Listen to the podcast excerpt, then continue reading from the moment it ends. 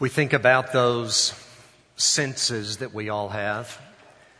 We have eyes to see, we have ears to hear, we're able to touch, to feel.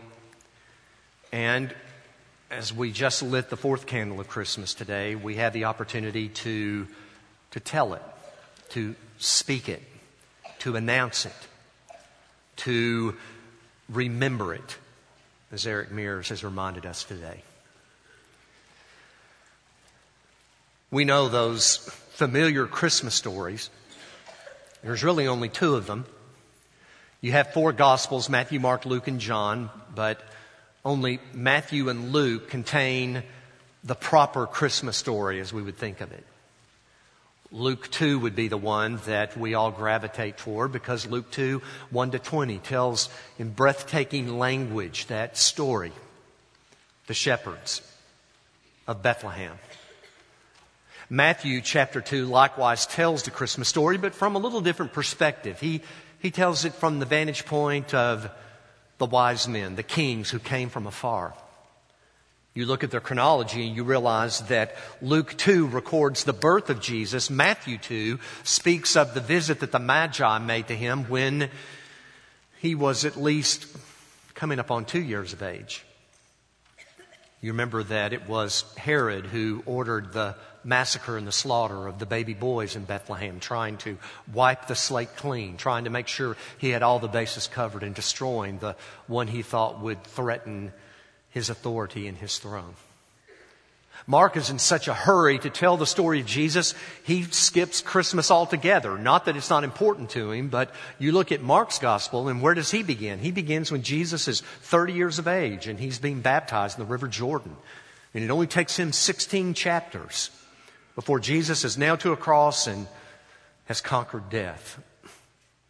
It takes, Matthew 28 chapters to tell that story. It takes Luke 24 chapters to tell that story.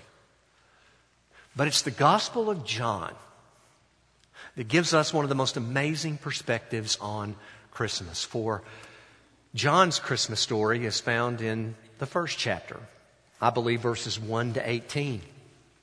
You won't find it listed among the Christmas passages in devotional books. We do hear its message in the great music of Christmas, though, the words of the carols that we sing, many of which are founded upon the truths that we find in John chapter 1. But in my way of thinking, it's almost as though Matthew, Mark, and Luke, most of the time, tell us, they record an event that happens. They tell us the facts. It's John who many times will tell us what it means. He'll interpret it for us.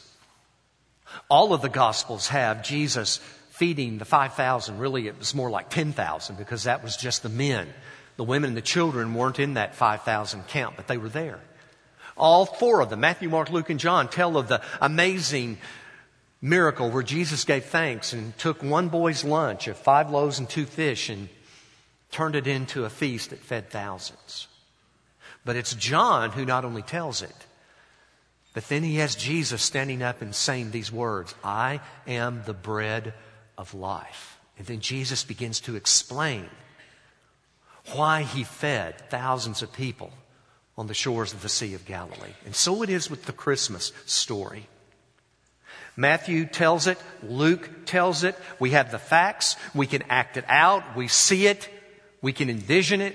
If you've ever been to Bethlehem, stood in that place where the hillside drops off steeply and the shepherds, no doubt, were watching over their flocks by night. We have all the facts, but it's John who tells us what it means. He adds to it. Look what he says. John chapter 1 verses 1 through 5. In the beginning was the Word, and the Word was with God, and the Word was God. He was in the beginning with God. All things came into being through him. And apart from him, nothing came into being that has come into being. In him was life, and the life was the light of men. The light shines in the darkness, and the darkness did not comprehended. Now, granted, that's much different than in the same region there were shepherds keeping watch over their flock by night. Much different than the governor Quirinius calling for a census and Mary and Joseph left their town of Nazareth where they lived and made their way to the city of David, which is Bethlehem, where Christ would be born. John tells us what Christmas means. Think with me for just a moment about what he tells us the real message of Christmas is. You notice that most translations, when it says in the beginning was the Word, it's a capital W O R D. That's an interpretive choice that translators make to make word capital W because they rightly interpret the fact that in this passage, though in the manuscripts of the Greek New Testament, all of the words are lowercase or all of the words are uppercase, depending on which manuscript family it comes from. No punctuation in those manuscripts. It's a painstaking endeavor to even come up with the words that we have in our English Bibles, and we owe a debt of gratitude to people who spent their lives translating those documents for us. But everyone who translates John 1, beginning in verse 1, especially reading through verse 5, knows that word is capital W because it represents not just something spoken, not just a concept to pledge your life to, but it identifies a person. It identifies Jesus. Jesus is the Word. He is the capital W O R D. The Word was with God. The Word was God. You see what Jesus, what John is telling us? He's using language that is so familiar to those of us who've read the scripture because if you turn to the very first book of the Bible, the very first words of the scripture in the Old Testament, it's what? In the beginning, God created the heavens and the earth. And you have that wonderful display of the creation of all things from God. And here John says, in the beginning was the Word. He says, if you want to know the real identity of the Word, of capital W O R D, then you will travel with me all the way back to the beginning. When every philosopher that's tried to go back through time, they hit a wall, they hit a door, they hit a barrier, and they can't break through it. And they draw all these conclusions that are erroneous, and they try to come up with some logical explanation for why anything that exists exists. Where was its beginning point? And John says, to the eyes of those who have faith, what do we need to be telling people? We need to tell people, in the beginning was the Word. In the beginning, Jesus is there. In the beginning from the very outset. The mind of God and the Spirit of God that moved upon the waters. You find all three of those facets of God as Father, as Son, as Holy Spirit right here in the beginning of all things. You see, Jesus didn't just come into this world as an afterthought. He didn't just begin when he was born in Bethlehem. The Word was with God. The Word was God. He was in the beginning with God. So the heart and the mind and the love of a father who is trying to bring his disobedient creation back to him, it all begins when you go all the way back to the beginning and you see that in God's creation, the Word, Jesus, was there. And when our ancestors Adam and Eve made a choice that we have all followed in their choice to disobey, that God set into motion a plan of redemption that centered around His Son, who did come in the form of a baby, who did come born in a manger, who was limited in that body for that period of time. But never, never think that Jesus was created just as an afterthought. He is one and the same with God. So, what does that mean for our lives today? It means that Jesus is the Word. He is from the beginning all the way through to the end, to eternity. John portrays Jesus not only as the Word, but as the life. You find there it says, In him was life, verse 4. So Jesus is not only the supreme incarnate Word of God, the message of God. Whatever God wants to convey to His creation, He has conveyed it through Jesus. That's why we give him homage. That's why we have this room decked out in purple, because we're claiming kingship and lordship, King of kings and Lord of lords, to the glory of God through Jesus. He is the living word, but he also is our life. John tells us what this means all the way through his gospel. Because, see, if you just look at it from the, the physical point of view, what do you have to have to sustain life? In my mind, I think, and I didn't do too well in biology, but I learned four things that you had to have to sustain life. You need light. You need the sun. You need air. You need water. And you need sustenance. You need food. And you see where John begins in his gospel. And what does he tell us from the outset? He said, Jesus provides life because he is the light of the world. The Holy Spirit breathes life, sustenance, air into our spiritual beings. Jesus is the air that we breathe. He is our all in all. The, his very breath gives us life. So he not only provides the light, he not only provides the air, but he provides what? Water. Jesus himself, in later chapters of John's gospel, Jesus says, I am the living water. If you will come unto me, all who are thirsty, if you thirst, come unto me. And when you partake of my life, when you're related and connected to me, then out of your innermost beings will flow what? Rivers of living water, he says. And you got to have food. Jesus said after that great miracle, told us what it meant when he said, I am the what? I am the bread of life. He told his followers when he took the Passover, the final Passover of his life, he took the cup and he took the bread and he had them consume it again. And what did he say about that bread? He said, when you eat this bread and take it, you will be reminded of my what? My body that is broken for you. So Jesus is our life. That's what Christmas means. That's what John is telling us. The Bible's not a science book, but when it comes to this analogy, what do we find in Jesus? We find in Jesus all that we need. Just as physical life is sustained by light, by air, by water, by food, the coming of Jesus, the Word of God, gives us what? He is our light. He breathes into us the breath of life. He gives to us the living water. He provides with us our sustenance, the food, the very Word of God.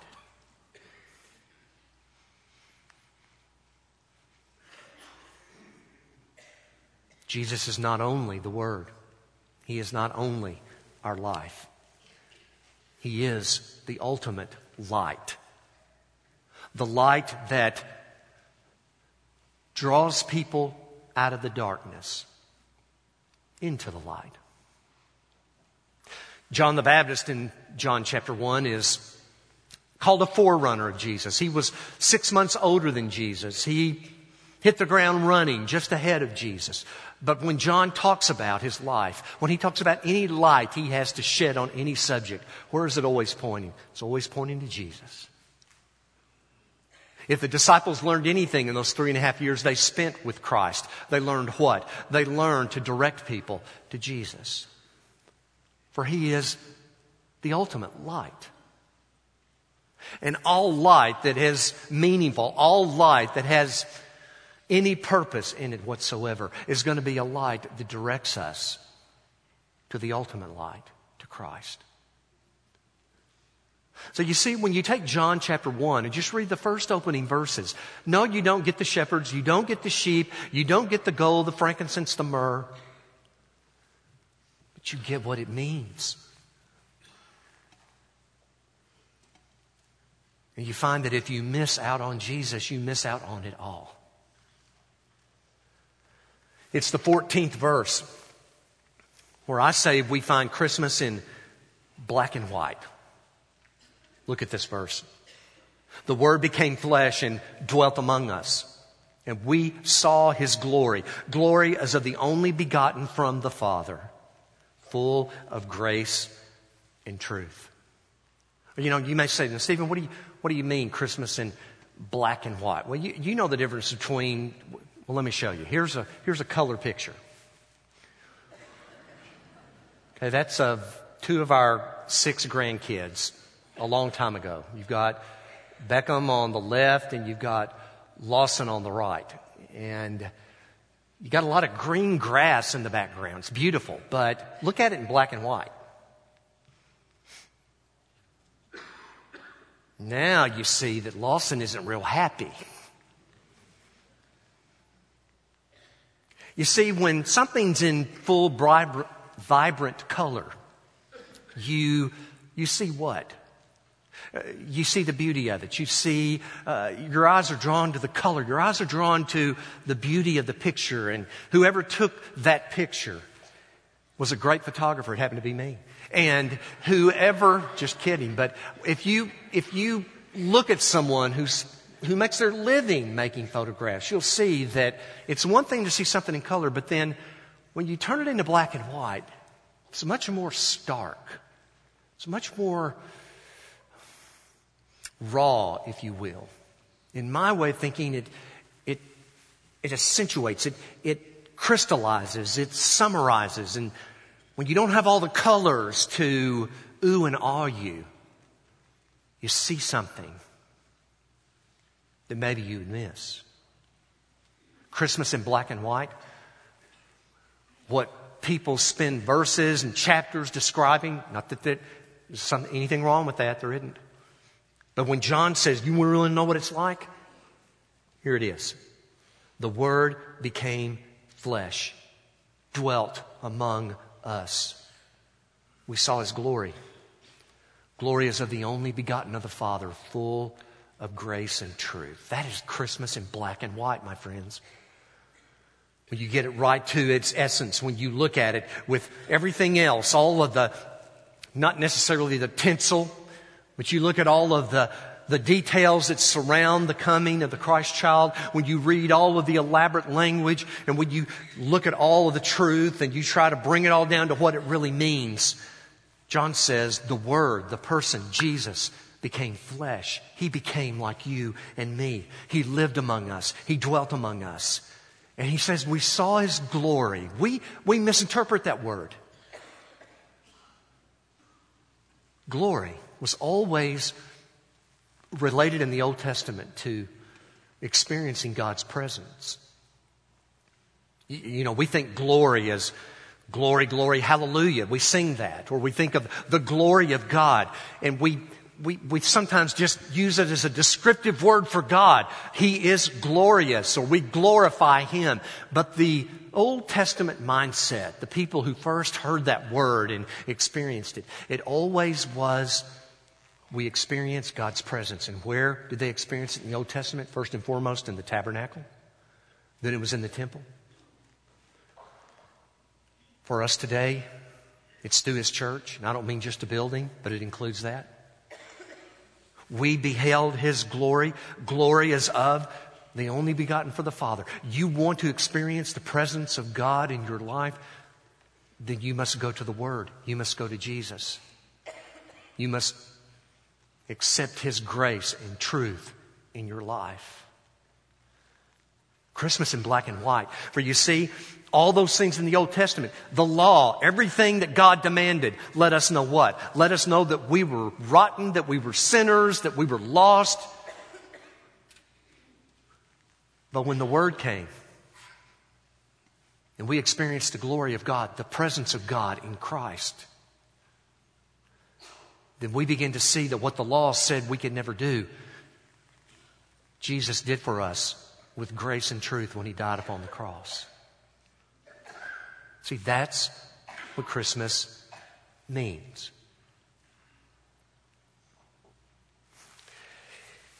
On April the 14th, 1993, Don Calhoun, his life was changed. If you go Google Don Calhoun, you're going to find a recounting of a story, a true story from 20 years ago. Don Calhoun grew up south of Chicago in Bloomington, Illinois. He had been to two Chicago Bull basketball games in his life, and he went to the third one on April the 14th, 1993, when he walked in with the mass of 18, 20,000 that were coming to see the likes of Michael Jordan and Scottie Pippen and all those players. If they're familiar to any of you, you'll know the excitement in a game like that. But one of the representatives from the Chicago Bulls picked out Don Calhoun to attempt the shot. There was a promotional going through the Chicago Bulls basketball uh, league just for uh, publicity, and they would choose one person at random in each one of these games to attempt a shot during a timeout in the third quarter from 79 feet. You would stand at the free throw line on the opposite end of the court and heave the ball three quarters of the way, three quarters of the court, and if you made it in the basket, you got a million dollars. Don Calhoun was chosen April 14, 1993 to make that shot. He was chosen, the lady who picked him said, because he had on these gold suede hiking boots that had Vibram soles that wouldn't scar up the floor. That was one of the main reasons she picked him. And she gave him advice. She said, Don, said, you got all the way till the timeout in the third quarter. You got to be down here at this time to attempt the shot. Let me just tell you, 18, there have been 18 bricklayers, brick throwers. You know what a brick is? It's when you miss the rim completely.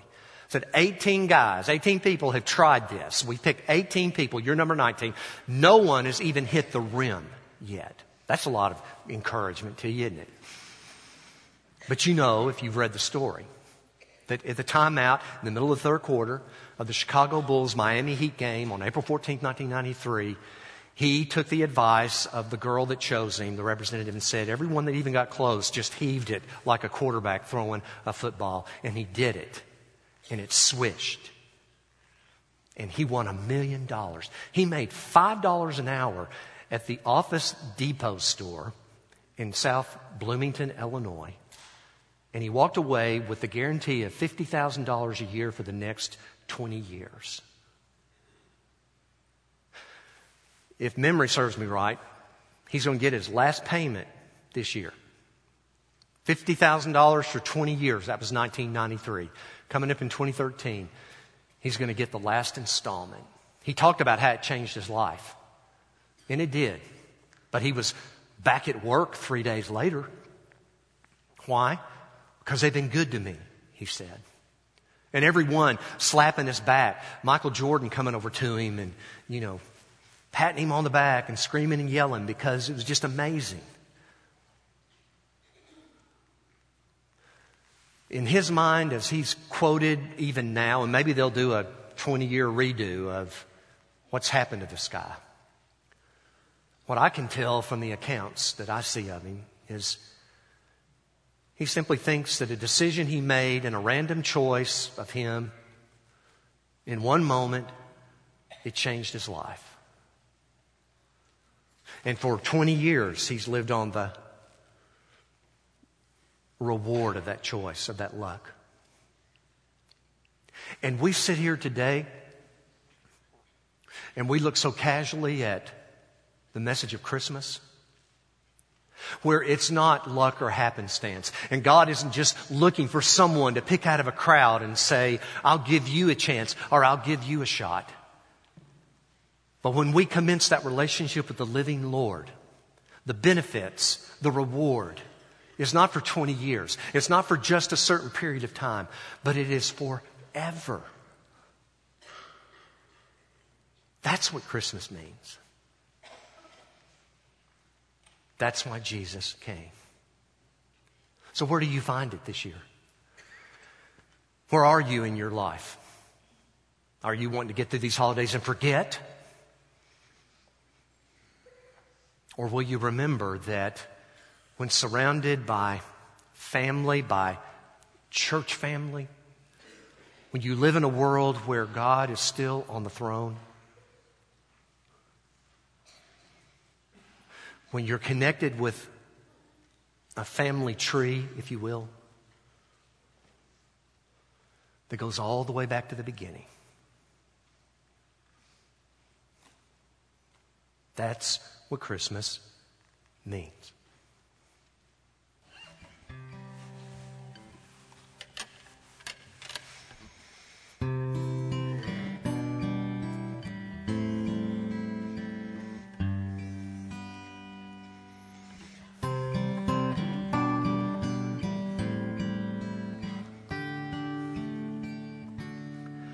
The family car. We barely fit Christmas time had come again, bundled up to fight the freeze, picking out the family tree. We decorate clumsy hands and hope that Santa comes again. And in the morning, wake to see gifts beneath the family tree. And I don't know where I'm going, but I do know who I'll be whose memories and names like leaves all hang on us, the family tree.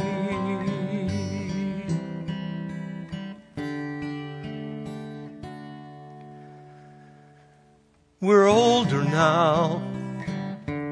We all have changed, but we all laugh at the same old things. We'll spend the night with memories. Gather round the family tree. And I don't know where I'm going. But I do know who I'll be memories and names like leaves all hang on us. We're so much more than blood, we're more than names. We're bound by bonds that only God sustains. But this time of year, we'll gather here, and I'll always know I'm home.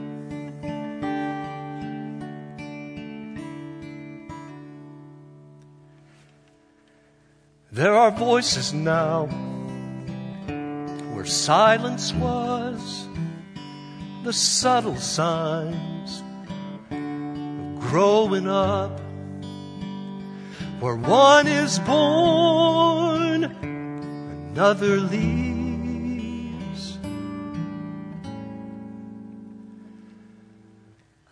Branches on our family tree.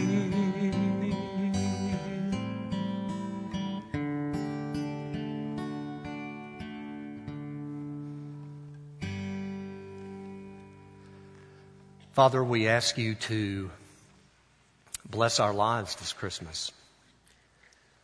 We ask you to help us keep our focus this Christmas.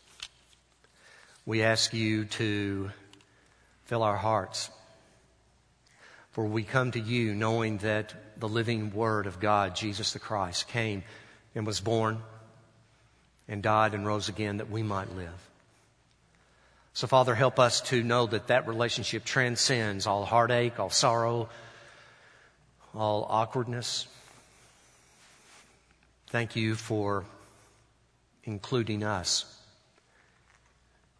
as branches on your family tree.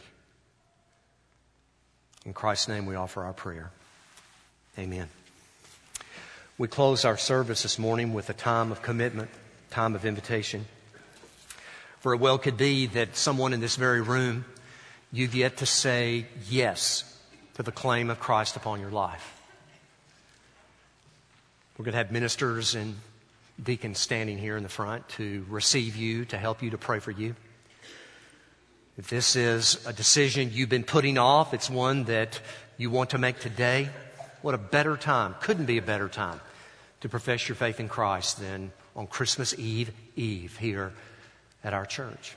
Maybe you know the Lord, just never told the world, come profess your faith in Him. Maybe you've never followed Him in believer's baptism like Chloe Brown did at the beginning of our service. If that's what God is leading you to do, and that's His command, it's His, it's His desire that we identify with Jesus in believer's baptism. If you've yet to experience that, but are willing, come and tell us. We'll find an appropriate time. Maybe God would lead you to join this church today. Maybe this is where you need to belong. Maybe this is a place you attend faithfully, but you need to make it official. You need to become an active, involved participant in the life of your church. And then for many people here, wherever you are in life, whatever issue you face, the Word became flesh and dwelt among us, and we beheld His glory. Glory as of the only begotten of the Father, full of grace and truth. However, that translates into action, into obedience in your life. It'll be different for all of us. Some would be the same. But if you pray and ask God to lead you, He will. He always does. That's our invitation. We stand together, we sing. Once you step out, come forward right now.